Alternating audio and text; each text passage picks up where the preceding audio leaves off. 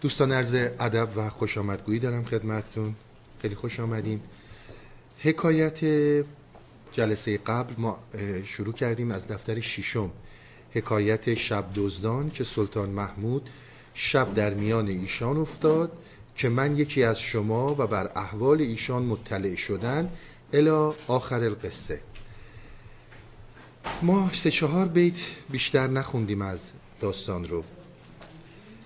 و شروع کردیم به توضیح دادن یه مطالبی که عمده ترینش این بود که مولانا به کی میگه محمود به کی میگه سلطان محمود و منظورش از سلطان محمود و شاه محمود چی هستش؟ داستانی رو از همین دفتر شیشم خوندیم که مولانا سلطان محمود رو کاملا توضیح داد که منظور من از محمود اون رهایی اون آزادی خلوت درون رو من سیمبل گرفتم از سلطان محمود. مطالب زیادی رو در این رابطه جلسه قبل با هم صحبت کردیم. امشب ادامه میدیم داستان رو. من چون چهار بیت بوده دوباره از اول می‌خونم خدمتون شب چو شه محمود بر میگشت فرد با گروهی قوم دزدان باز خورد پس بگفتندش کی ای بلوفا گفت شه من هم یکیم از شما. آن یکی گفت ای گروه مکر کیش تا بگوید هر یکی فرهنگ خیش تا بگوید با حریفان در سمر کوچه دارد در جبلت از هنر. این چهار بیت رو ما با هم خوندیم. عرض کردم خدمتون که فرهنگ معنی کالچر ترجمه نکنید. فرهنگ به معنی آداب و رسوم نیست. فرهنگ به عنوان استراتژی فن مکر و اینجور چیزها مترادف گرفته میشه. سمر هم به معنی داستان و افسانه بود و گفتش که هر کدومتون حریفان این کسانی که دارن صحبت می‌کنن بگید که دارای چه هنری هستین. حالا این آقایون دزدا که سلطان محمودم در میونشونه می‌خوان برن دزدی در کاخ همین سلطان محمود و یکی یکی دارن هنرهای خودشون رو بیان می‌کنن. آن یکی گفت ای گروه فن فروش هست خاصیت مرا اندر دو گوش. یکی از این آقایون گفتش که من خاصیتم توی گوشمه هنرم قدرتم توی گوشمه که بدانم سگ چه می‌گوید به بانگ. قوم گفتندش ز دیناری دو دانگ. گفت من یک قدرتی دارم یک توانایی دارم که هر مثلا سگ که حرف می‌زنه صدا می‌کنه می‌فهمم که چی داره میگه. قوم دوزها بهش گفتن که خیلی خب پس با این توانایی که تو داری هر یه دیناری رو که ما در آوردیم دو دانگ این دینار مال تو باشه. آن دگر گفته گروه زرپرست جمله خاصیت مرا چشمندر است. یکی دیگه گفت قدرت من توانایی من در چشممه. هر که را شب بینم در قیروان روز بشناسم من او را بیگمان. گفت اگر در تاریکی شب من کسی رو ببینم جایی که خیلی تاریکه دیگه شما به اصطلاح قیرگون قیرگون سیاه سیاهه. من ببینم فردا صبحم که ببینمش میشناسمش. یعنی چشمی دارم که در شب شناسایی می‌کنه آدم ها رو. گفت یک یکی دیگه گفت. گفت یک خاصیتم در بازو است که زنم من نقبها با زور دست. یکی دیگه گفت من قدرتم اینه که با دستم به جای که شما بیل بیارین کلنگ بیارین من با دست براتون تونل می‌کنم نقب می‌زنم و راه باز می‌کنم. گفت یک خاصیتم در بینی است. کار من در خاک ها بوبینی است. یکی دیگرشون گفتش که من قدرت بویاییم خیلی قویه. یک توانایی مخصوصی در بویایی دارم. وقتی که خاک رو بو می‌کنم می‌فهمم توی این خاک زر هست یا زر نیست. سر الناس و معادن داد دست که رسول آن را پی چه گفته است. سر الناس و معادن حقیقتش یک حدیثی از پیامبر اسلام شما این حدیث رو در کتبهای معتبر عمدتا پیدا نمی کنید. در بعضی از کتب شیعه هست در بعضی از کتب اهل سنت هم هست. اصل حدیث اینه که مردم انسان ها معادن خدا هستند. معادن طلا نقره و مس هستند. میگه اینی که خدا گفته اینها هر کدوم معدن طلا مس و نقره هستند من تشخیص میدم که توی این خاک چه معدنی هست چه طلا هست نقره هست یا مس. همونطور که خیلی از انسانهای معنوی تشخیص میدن که این فرد از مس هست از طلا هست یا از نقره. این حدیث خیلی حدیث طولانیه. میگه شما انسان ها از پیامبر اسلام نقل میشه که شما انسان ها معدن طلا و نقره و مس هستید. در نظر بگیرید. مسی که به فعلیت برسه ادامه حدیثه. مسی که به فعلیت برسه و بیرون بیاد و مورد استفاده قرار بگیره به مراتب بهتر از طلایی که در دل خاک و معدن بمونه. این حدیث از پیغمبر اسلام. من ز خاک تن بدانم کندران چند نقد است و چه دارد او زکان گفت من وقتی که خاک رو بو کنم خاک تن رو. حالا یک آن می‌رسه به دیدگاه انسانهای معنوی. میگه وقتی می‌بینن تشخیص میده که این دارای چه توانایی هاییه این در درونش چی نهفته است. در یکی کانزر بی اندازه درج وان دگر دخلش بود کم طرز خرج میگه اون یکی دارای طلاییه که بی حد و حسابه. یکی دیگه به این که بخوای بری معدن بزنی و تلاش رو استخراج کنی ارزش نداره. دخلش بیشتر از خرجشه. من ارز کنم خدمت شما که داستان رمزگشایی های خاصی داره. من به خاطر اینکه رمزگشایی ها رو باید خدمتتون بعدا ارز کنم اول ابیات رو یه مقدار توضیح بدم که اینها منظورشون چی از این داستان ها تا برسیم به رمزگشایی های داستان. در باورهای فلسفه نو افلاتونی این اصلا ربطی به دین نداره. شما این موضوع رو از ارسطو و افلاتون می‌بینید تا می‌رسه به پیامبران. انسان بر اساس گفته ارسطو و افلاتون انسان انسانیتش مقام انسانیش به اندازه شناختشه. معرفت انسانی یعنی همون شناخت همون عرفان. با علم اشتباه نشه. شناخت انسان انسانیت انسان رو معیار و میزان هست. هرچقدر شناخت وسیع تره به همون اندازه انسانیت عمق بیشتری داره.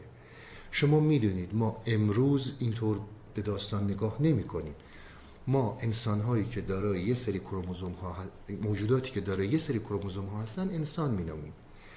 بیشتر از اون باشه. یه حیوانه کمتر از اون باشه. یه فرم دیگه است. و نه به شناختش کار داریم و نه به وسعت دیدش کار داریم.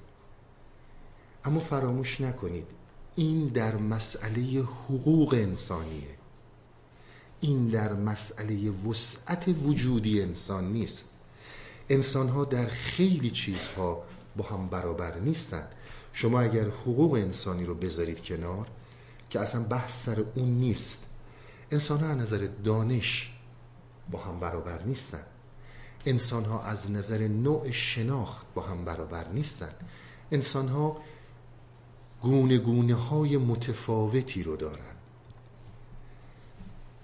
در عرفان به طور کلی اصل صحبت بحث عرف است بحث شناخته. کسی که به وسعت شناخت بیشتری می‌رسه. در عمق حیات عمق بیشتری رو پیدا می‌کنه به این آدم از نظر مقام همون معادن مس طلا و نقره میگن. اینها ربطی به حقوق انسانی نداره.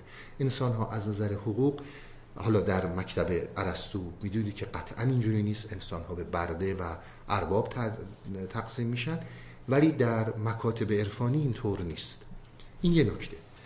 یه نکته دیگه که من باید خدمتتون ارز کنم.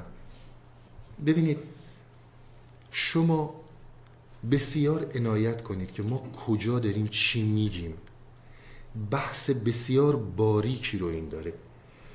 شما زندگی رو به هیچ عنوان محدود هیچ موقع نبینید. زندگی رو بسیار وسیع ببینید. زندگی رو بی نهایت ببینید. حیات رو بی نهایت داشته باشید. زندگی همش حرکتی از رشد و تعالیه. زندگی یعنی رشد و تعالی. هیچ موقع هدفی نیست. مسیر و هدف یکیه. مسیر و هدف با همن. هرگز مسیر رشد انسانی پایان پذیر نیست. این دیدگاهیه که اینها دارن. اما یک دیدگاهی رو جلسه قبل من خدمتون گفتم. میگه آقا جان شما اگر به این نتیجه رسیدید که یک قانونی وجود داره امروز ما رسیدیم به نام قانون جاذبه. جاذبه قانون الکترومغناطیس. از قوانین طبیعته. میگه من عارف فقط منحصر به مولانا هم نیست. همشون گفتن. ریشه خیلی از صحبت که در مصنوی هست از فلسفه نو افلاتونی گرفته میشه. اینها رو عمدتا می‌دونید. به طور کلی در عرفان ما میگه قدرتی وجود داره که از ارکان زندگی و اون قدرت ذهنه. این قدرت ذهن یک فکته یک حقیقته که من عارف من مولانا به این نکته رسیدم. تو اگر می‌خوای به این قدرت برسی به این توانایی ذهنی برسی به اون چیزی که من میگم یا توجه کن یا اگرم نمی‌خوای بکنی خودت می‌دونی. استدلال من برات نمیارم. اونقدری صحبت می‌کنم که بتونی بفهمی که من به قدرت ذهن رسیدم. ببینید عشق در مکتب عرفای ما به طور کلی زمانی به وجود میاد. عشق حرکت طبیعیه. عشق کیفیته. عشق یه چیزی نیستش که بخوایم بیاموزیمش. عشق باید به یک رشدی برسی تا اون درت شکوفا بشه. همونطور که شما به یه بچه شیش ماهه نمی‌تونید غذا خوردن رو یاد بدید. چون اون مچوریتی رو نداره اون رشد طبیعی رو نداره. شما هرگز عشق رو هم تا این شکوفای طبیعی به وجود نیاد نمی‌تونید به کسی انتقال بدید. پس عشق در عرفان زمانی قابل درکه که اون رشد طبیعی اون رشد وجودی انجام شده. به اون رشد اینا اساسا میگن عشق. عشق ابدا به معنی دوست داشتن نیست. ببینید اینها پیامبران عشق بودن عرفای ما. و ما باید عشق رو از تعریف اینها بگیریم. اینها برای ما یک همچون پدیده ای را آوردن. ابدا صحبت من فقط روی مولانا نیست. ابدا صحبت فقط روی مولانا نیست. اینها اومدن به ما گفتن در شما یک توانایی وجود داره به نام عشق. حالا بعدها انقدر این کلمه مورد استفاده قرار گرفت. انقدر این کلمه رو این ور زدیم. هر کسی از یکی خوشش اومد گفت عاشقش شدم. هر کسی بچه‌شو دوست داشت گفت عاشق بچه‌مم انقدر این کلمه دستمالی شد دستمالی شد. دیگه اومدن گفتن آقا عشق زمینی داریم عشق آسمانی داریم. عشق بشری داریم عشق الهی داریم. اصلا همچون چیزهایی نیست. عشق فقط این حالته. و این حالت زمانی به وجود میاد که من انسان بتونم خاشاکهایی رو که در مقابل جریان هستی در درون من و در کل هستی به وجود اومده این خاشاک ها رو کنار بزنم. جلسه قبل گفتیم این خاشاک ها هویته. هویت ما جلوگیری می‌کنه از درک صحیح ما از خود ما. بسیار عنایت کنید. ما وقتی میگیم خودت رو بشناس بحثمون به اون محفوظات حافظه نیست که تو دارای چه محفوظاتی از خودت در حافظت هستی. اگر صحبت سر اینه که تو ببین دارای چه وجودی هستی زر هستی یا نقره و مس بحث ما این نیستش که عشق میاد از تو یک انسانی می‌سازه که این انسان بسیار برای اجتماع بشری مفیده. خیلی به این نکته توجه کنید. انسان وقتی معنی میشه که هستی شناخته بشه. اما بحث عرفان اینه که شما اون چیزی تبلور می‌کنه و بیرون میریزه ازت که هستی. اون چیزی که هستی میاد بیرون. حالا این چی هستش؟ برای خودته که پیدا کنی. این زمانی که فوران کرد فردیتت شکوفا شد. خودت رو دیدی به اون صورتی که معدن چی هستی؟ و اصلا مهم نیستش که کی تلاس کی زره کی نمی‌دونم مثل مهم اینه که تو خودت رو دیدی و خودت رو شکوفا کردی. به این بحث میگن بحث فردیت. در بحث فردیت شما هرگز با اون داده های ذهنی با خودتون رو در رو نمیشید. برای رو در رو شدن با داده های ذهنی برای رو در رو شدن با داده های ذهنی ما باید ببینیم اون چیزی رو که ما می‌شناسیم چیه. من وقتی که خودم رو میگم می‌شناسم من چی رو از خودم می‌شناسم؟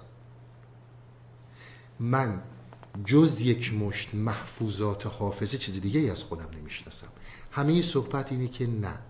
چیز دیگه ای وجود داره و تو باید اون رو بشناسی. ببینید یکی از بحثای مهمی که ما وقتی هویت می‌گیریم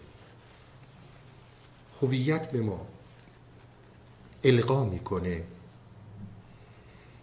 هویت جذاب اعتباراته. همیشه هویت جلب می‌کنه کردیت ها رو اعتباریات رو. هر چیزی که بتونه معتبرترت کنه. این برات بسیار مهم میشه. حالا اگر جاهای اون اعتبارت به لطمه می‌خوره در نتیجه باید راههایی پیدا کنی برای جبران اون موضوع. من برای اینکه این صحبت رو باز کنم خدمتون ببینید شما در شاید خیلی جلسات یا کتاب های متفاوتی راجع به مصنوی حافظ همه اینا خوندید شما تا حالا فکر کردین چرا برای ما اینقدر مهمه که بدونیم حافظ کی بوده؟ بدونیم مولانا کی بوده؟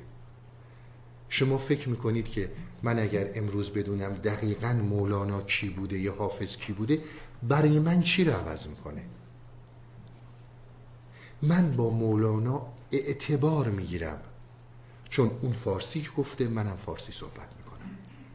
حالا یه سری جنگ را میندازم که آقا این مال ایرانه یکی دیگه میگه نه مال فلانجاست یکی دیگه مال میفتیم به جون هم دیگه. دنبال اعتبار میگردیم. این از خاصیت های هویته من مولانا هر کی هست به من چه. شما ببینید باز صحبت من نگیرید. ببینید دانشمندانی که میشینن و کتاب ها می نویسیم ثابت می‌کنیم که حافظ مثلا زرتشتیه میتراییه سه جلد چهار جلد من کتاب می نویسم یکی دیگه میاد کتاب می نویسه نخیر آقا ایشان زرتشتی نیست. ایشون از اون مسلمونای دو آتیشه هم هستش اتفاقا.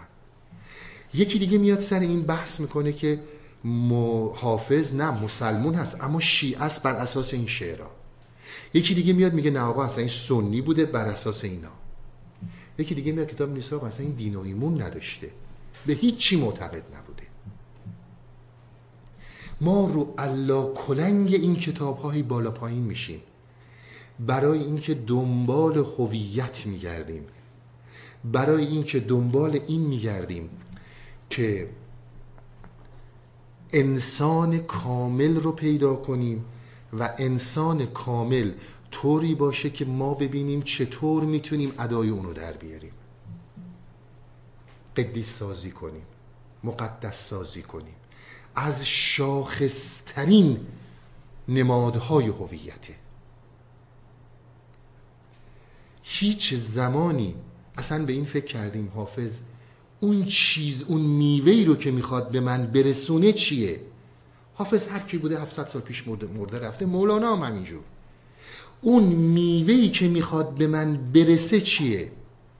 این تو خونش با بچه چه رفتاری می‌کرده؟ به من چه؟ علم امروز زندگی امروز با 800 سال پیش قابل مقایسه نیست. دانه گندم رو باید بگیریم. پیمانه است رد. هویت مهمترین مسئله ای رو که دنبال می‌کنه دنبال می‌کنه که به اون معیارهای جامعه زمان خودش اعتبارها و ارزشهای زمان خودش رسیدن رو انسان کامل میگه. اینها مد نظر ما نیست یعنی مد نظر عرفان نیست. ببینید در یک زمانی چه چیزهایی پسندیده است و در یک زمانی چه چیزهایی پسندیده نیست اینها به شرایط و زمان ربط داره. ما دنبال این نیستیم که اگر حافظ نقصی تو زندگیش نیست ما هویت بگیریم. ما اگر ثابت کردیم که ایشون از دین زرتشت یا میترایی هویت بگیریم. ببینید چقدر بحث تو این کتاب های شرح مصنوی بخونید چقدر بحث سر اینه که آقا مولانا شیعه است یا سنیه؟ به قول خیلی از این بزرگان می‌گفتن آقا مولانا خودش یک مکتبه شیعه و سنی یعنی چی؟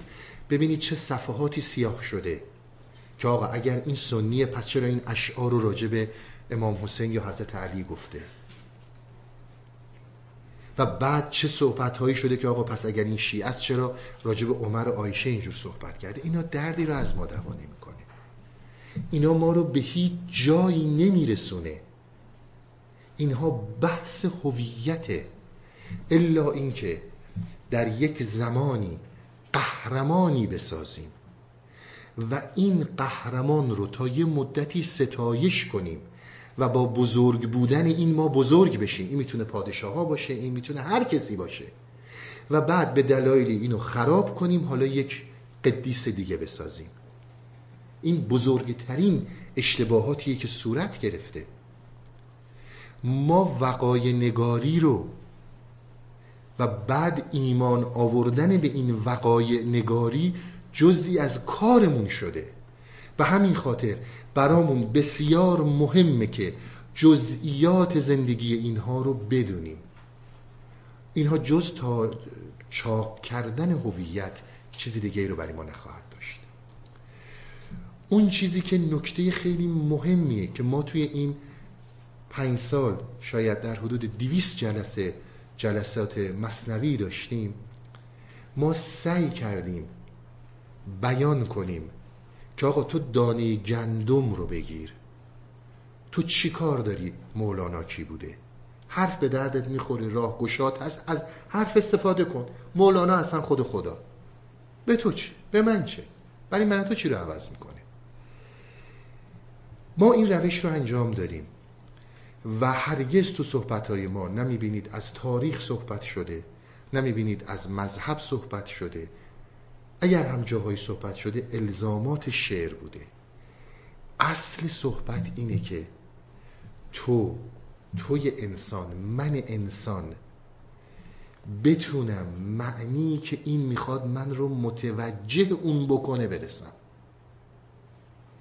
یکی از معانی که این در اینجا و در خیلی جاهای دیگه که صحبت کردیم می‌خواد متوجهت کنه قدرت ذهن خودته که ذهن تو بسیار تأثیرگذار در هستیه.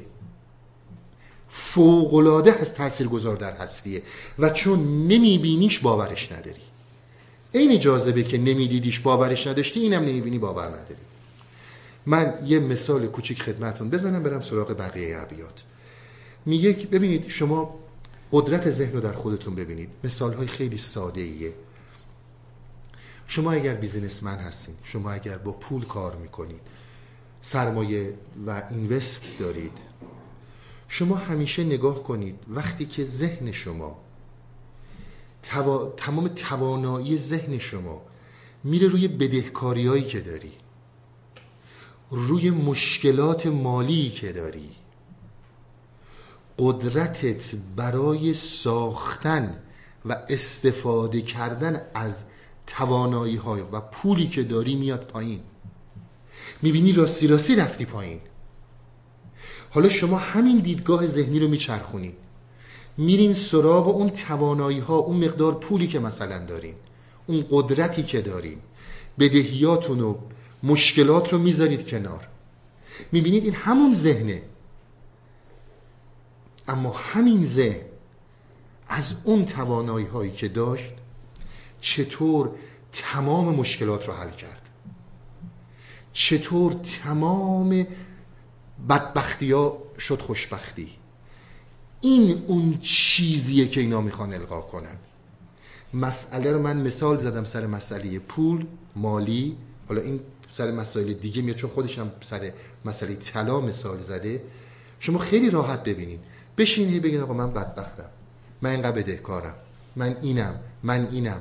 ببین دیگه اصلا توانایی میمونه که قدرت ها تو ببینی ببینی چقدر پول داری. اون وقت راستی راستی میای پایین.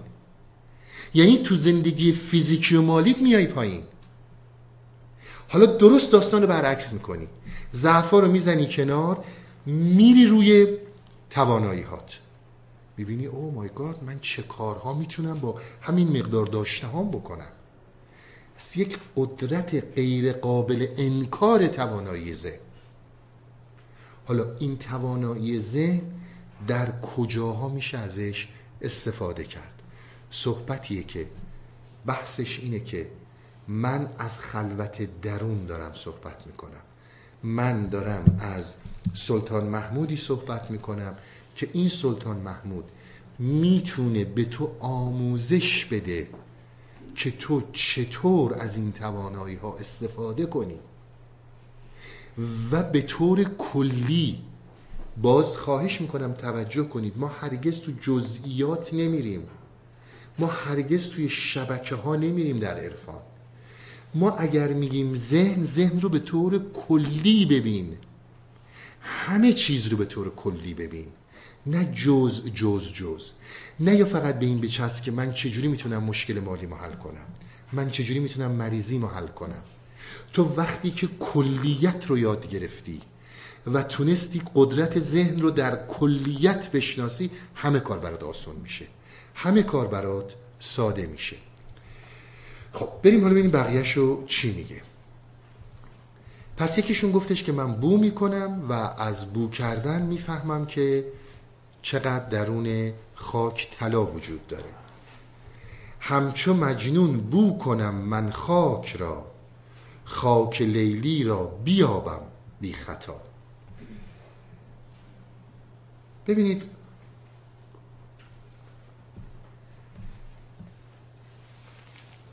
برای این رشد طبیعی ما برای این حالت عشق که ما بتونیم یک درک هر چند خامی داشته باشیم ازش عرفای ما مثالهایی رو زدن داستانهایی رو خلق کردن.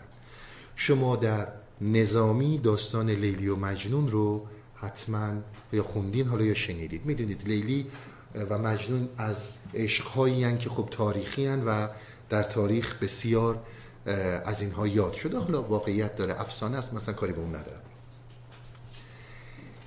اشاره به یک داستانی می‌کنه در نظامی. از نظامی این رو وام گرفته. زمانی می‌رسه که لیلی از دنیا میره. شما عشق افسانه‌ای قیس رو قیس آمری رو همون مجنون رو به لیلی می‌دونید. دیگه اون رو توضیح نمیدم. لیلی وقتی که می‌خواد بمیره به مادرش میگه وقتی من مردم مجنون می‌فهمه. بحث آگاه بودنه. بحث اینه که انسان نسبت به معشوق یعنی نسبت به هستی آگاه میشه. آگاهی که فوق حسه. میگه که مجنون می‌فهمه. اگر اومد نگید من مردم. بگید که رفت خونه خالش جایی چیزی برمیگرده. خلاصه لیلی میمیره و مجنون میره. مجنون وقتی که میره به مادر به پدر لیلی میگه که لیلی کجاست؟ میگه رفته خونه یکی از اقوام. میگه به من داری میگی؟ میگه یعنی چی؟ میگه که من می‌دونم مرده فقط من بگو قبرش کجاست. خلاصه مادر لیلی پشت پرده ای بوده گریش می‌گیره و میاد و میگه آره لیلی مرد و بردیم خاکش کردیم. توی قبرستون خاک مجنون میره. مجنون میره و توی قبرستون یه بچه ای بوده. شما کودک درون رو هیچ وقت فراموش نکنید. کودک درون بسیار بهتون کمک می‌کنه. معصومیت ذهن. ذهنی که از آلایش ها از هویت توهی شده. از ملیت از دین از همه چی خالی شده. اون ذهن رو اینها بهش میگن ذهن معصوم. اون معصومیت کودکانته. کودکی اون بچه اونجا بوده داشته خاک بازی می‌کرده و اینا. میگه بچه جان این قبر لیلی کجاست؟ بچه این نگاهی بهش می‌کنه میگه برای چی می‌خوای؟ میگه من مجنونم و می‌خوام قبر رو پیدا کنم. بچه میخنده و میگه تو مجنون نیستی دروغ میگه. میگه واقعا والا من مجنونم. میگه نه تو مجنون نیستی. میگه آخه چطور این حرف رو می‌زنی؟ میگه اگر مجنون بودی خاک رو بو می‌کردی.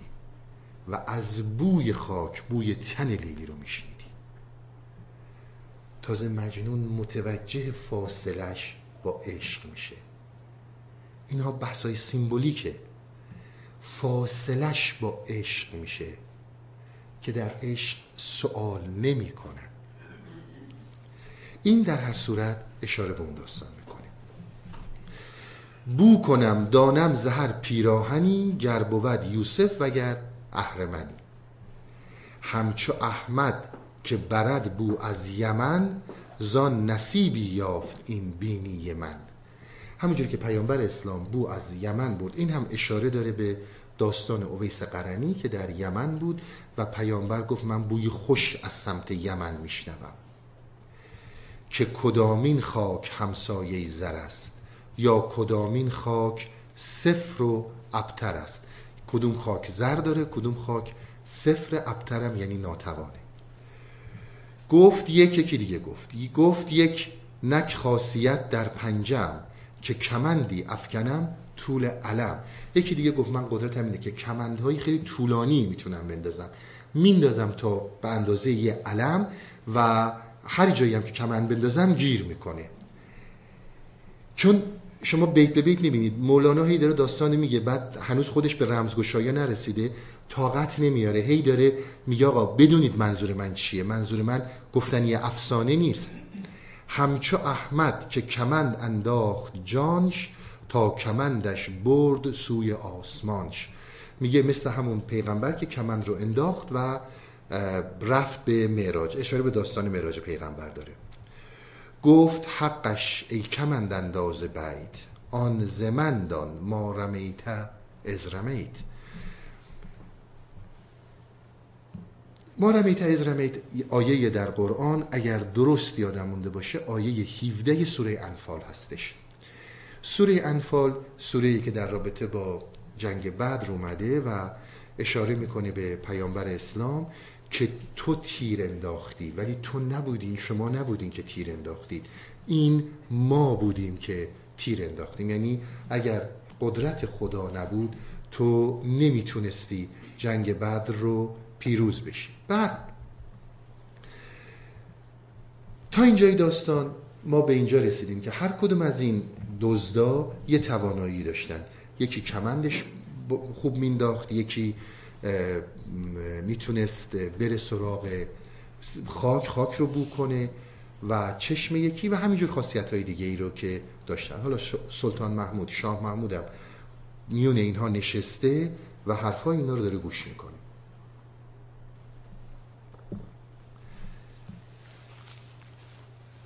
یکی از مسئله هایی رو که باز توی این چند بیتی می‌خواد مطرح بکنه اینه که هرگز فراموش نکنید که شما اگر قدرت ذهنیتون رو اگر قدرت ذهنیتون رو از دست بدید در واقع همه چیز از دست دادید اون توانایی رو اگر نداشته باشین هیچ موقع نمی‌تونید قدمی رو بردارید.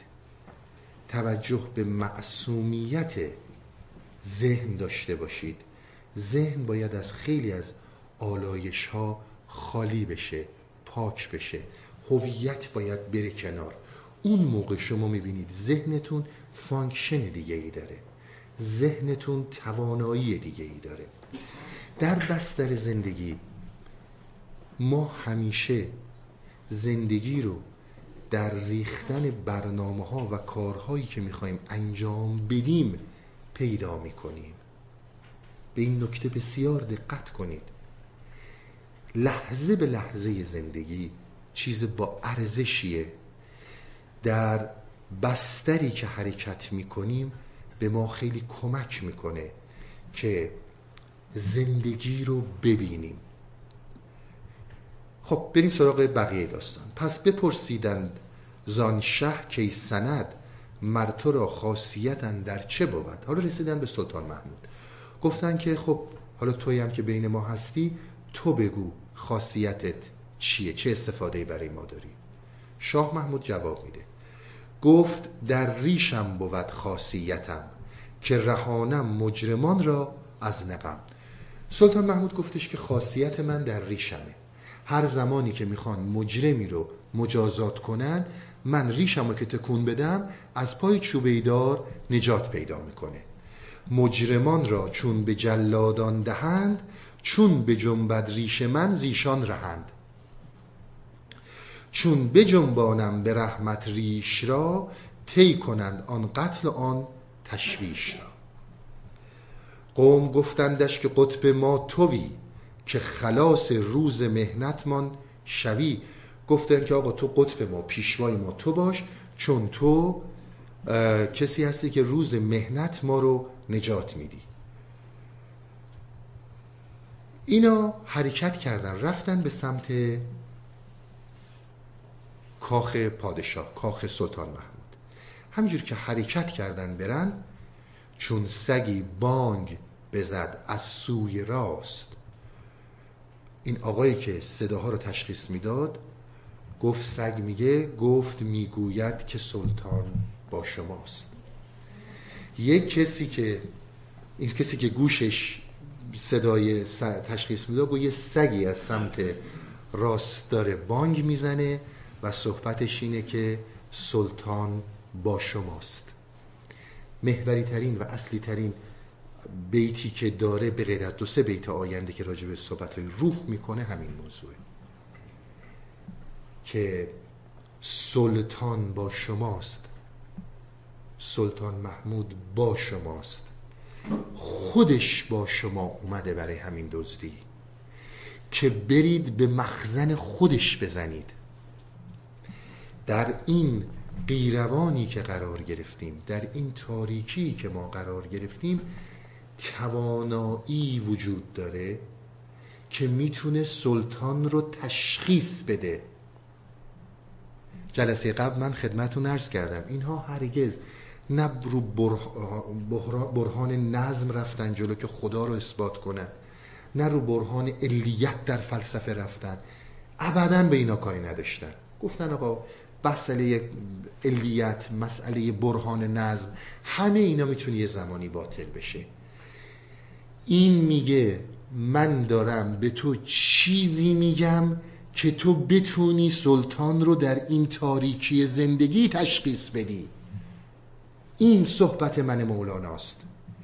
تو از خدای حرف بزنی که دیدیش نه با این بسر دیدیش. لمسش می‌دونی داری چی میگی.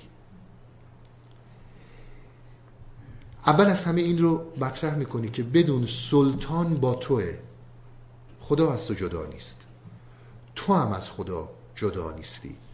سلطان محمود با تو اومده اون خلوت درون با تو اومده که برید به گنج خودش بزنید. این بیخبر از این موضوع نیست. تو فکر می‌کنی که تویی که داری میری اما اونه. رمزگشایی های خیلی عمیقی رو داره. من خدمتتون ارز کنم. اینها چندین و چند جلسه طول می‌کشه که بازشن که اون گوشی که میشنوه چیه اون چشمی که می‌بینه چیه. قدرت بویایی چیه و همینطور سلطان رو چطور باید دید. اما یه نکته را من خدمتتون ارز کنم. قبل از اینکه این چیز رمزگشایی انجام بشه یکی از مسئله هایی که باید ما درک کنیم یه مقداری هم ما باید بیایم تو باغ. باید خیلی توجه کنیم به توی باغ اومدن عرفان. تو باغ عرفانی بیایم. نه اینکه با مولانا و حافظ هویت بگیریم. من کسی هم که مولانا رو می‌شناسم. خب می‌شناسی که می‌شناسی حالا که چی؟ اون بویی که بردی چیه؟ خیلی از دوستان سعی می‌کنن این مسئله رو با فکر حل کنن. شما با فکر کردن زیاد آرامش نمی‌گیرید. توجه داشته باشید به صحبتی که این می‌کنه. شما با فکر کردن زیاد آرامش نمی‌گیرید. در آرامشه که شما سلطان رو می‌بینید. در آرامشه که شما با سلطان محمود ارتباط برقرار می‌کنید. در عدم آرامش نمی‌تونید به هیچ عنوان هم. از یک سمت اضطراب رو فقط دفع کردن و آرامش کاذب رو آوردن مورد نظر اینا نیست. یک پارچه ریختن تمام محفوظات هستش که آرامش رو به همراه خودش میاره. تا زمانی که شما بخواید با فکر این مسئله رو حل کنید به نتیجه نخواهید رسید. راه دیگه ای رو تو این مدت این به ما پیشنهاد کرد.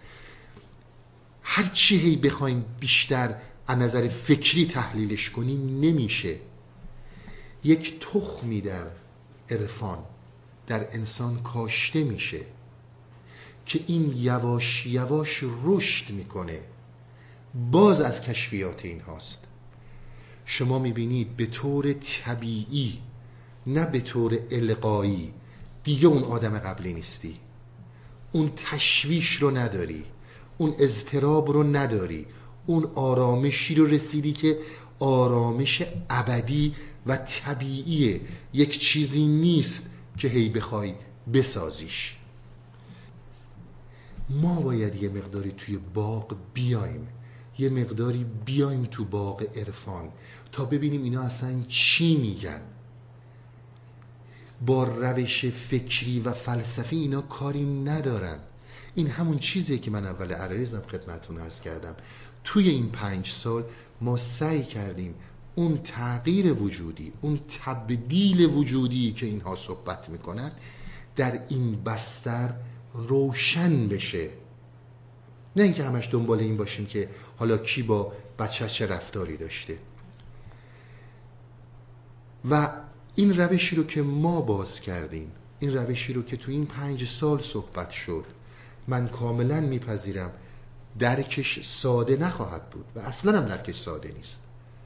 بارها من خدمتون ارز کردم چندین و چند بار گوش بدید یک مبحث رو. اینها بر اساس چالش ذهن صحبت شده. بر روشی صحبت شده که تا وجودن درکش نکنی نمی‌دونی چه خبره. می‌خوای با فکر تحلیلش کنی. بعد از این هم شما اینجور تفاسیر رو و بودن در این مسیر رو شاید بسیار زیاد ببینید. چون این راه باز شد و این مسیر باز شد که آقا دانه گندم رو بگیر حرف رو بگیر برای چی می‌خوای مولانا رو بکوبی یا قدیسش کنی؟ و اینا کار ساده ای نبوده. یه مقداری هم ما باید قدم برداریم. و حداقل به مباحث اینایی که روی سایت هست یا روی یوتیوب هست گوش بدید. اصلا خستتون نمی‌کنه. امتحان کنید. بر روشی هست که ذهنتون رو کاملا برای درک مفاهیم عرفانی آماده می‌کنه.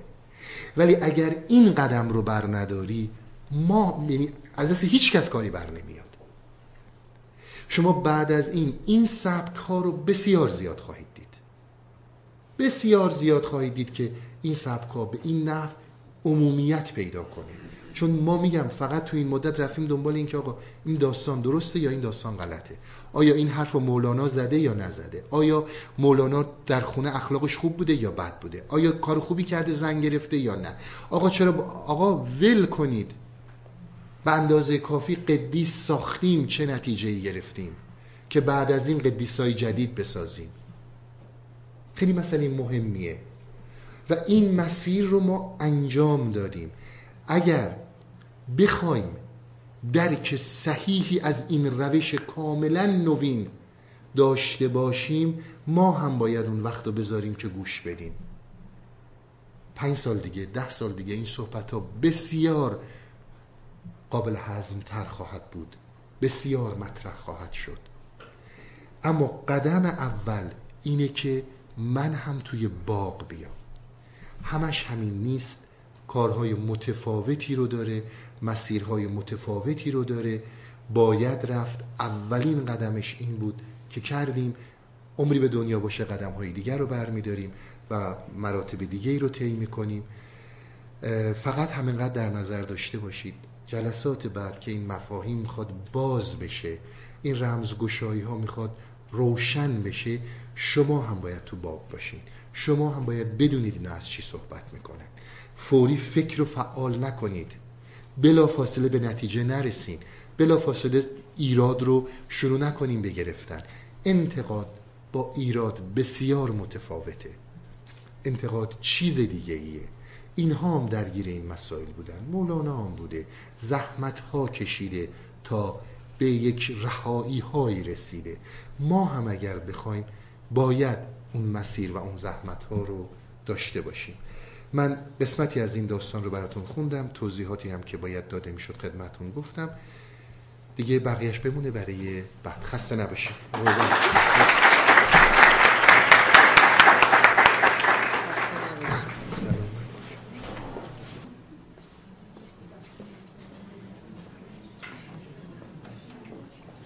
لطفا هنرمندارم تشویق بفرمایید.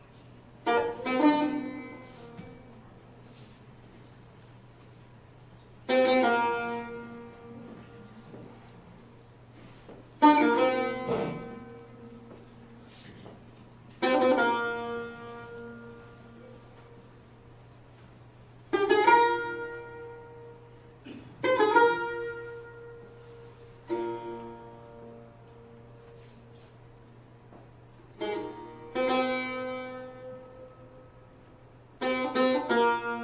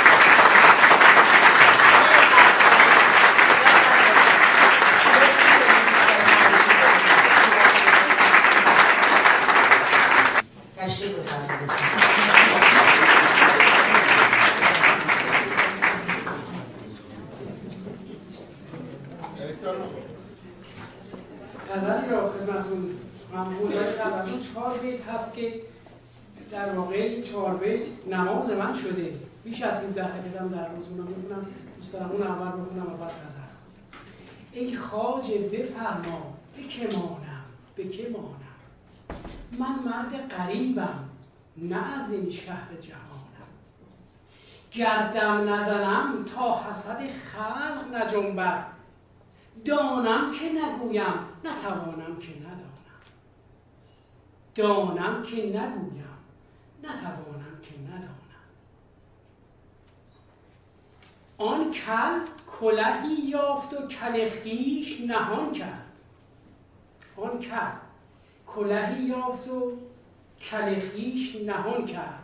با بنده به خشم است که دانای نهانم. گر صلح کند داروی کلیش بسازم.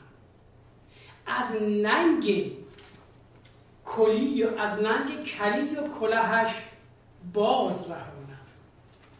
از ننگ کلی و کلهش باز رهانم. قدر که انتخاب کردم کاملا در ارتباط با همون موضوعی هستش که پیجان میفرمودن. هر که را اسرار عشق احضار شد رفت یاری زان که محو یار شد. شم افروزان به در آفتاب بنگرش چون محو آن انوار شد. نیست نور شم هست آن نور شم. هم نشد آثار و هم آثار شد. همچنان در نور روحی نار تن هم نشد این نار و هم این نار شد. جوی جویان است و پویان سوی بحر. گم شود چون غرق دریا شد. تا طلب جنبان بود مطلوب نیست. مطلب آمد آن طلب بیکار شد. پس طلب تا هست ناقص بود طلب. چون نماند آگهی سالار شد. هر تن بی عشق کو جوید کله سر ندارد جملگی دستار شد. تا ببیند گلرخی تا ببیند ناگهانی گلرخی بر ویان دستار و سر چون خار شد. تا ببیند ناگهانی گلرخی بر ویان دستار و سر چون خار شد. همچمن شد در هوای شمس آنکه او را سر در این اسرار شد. خیلی ممنون.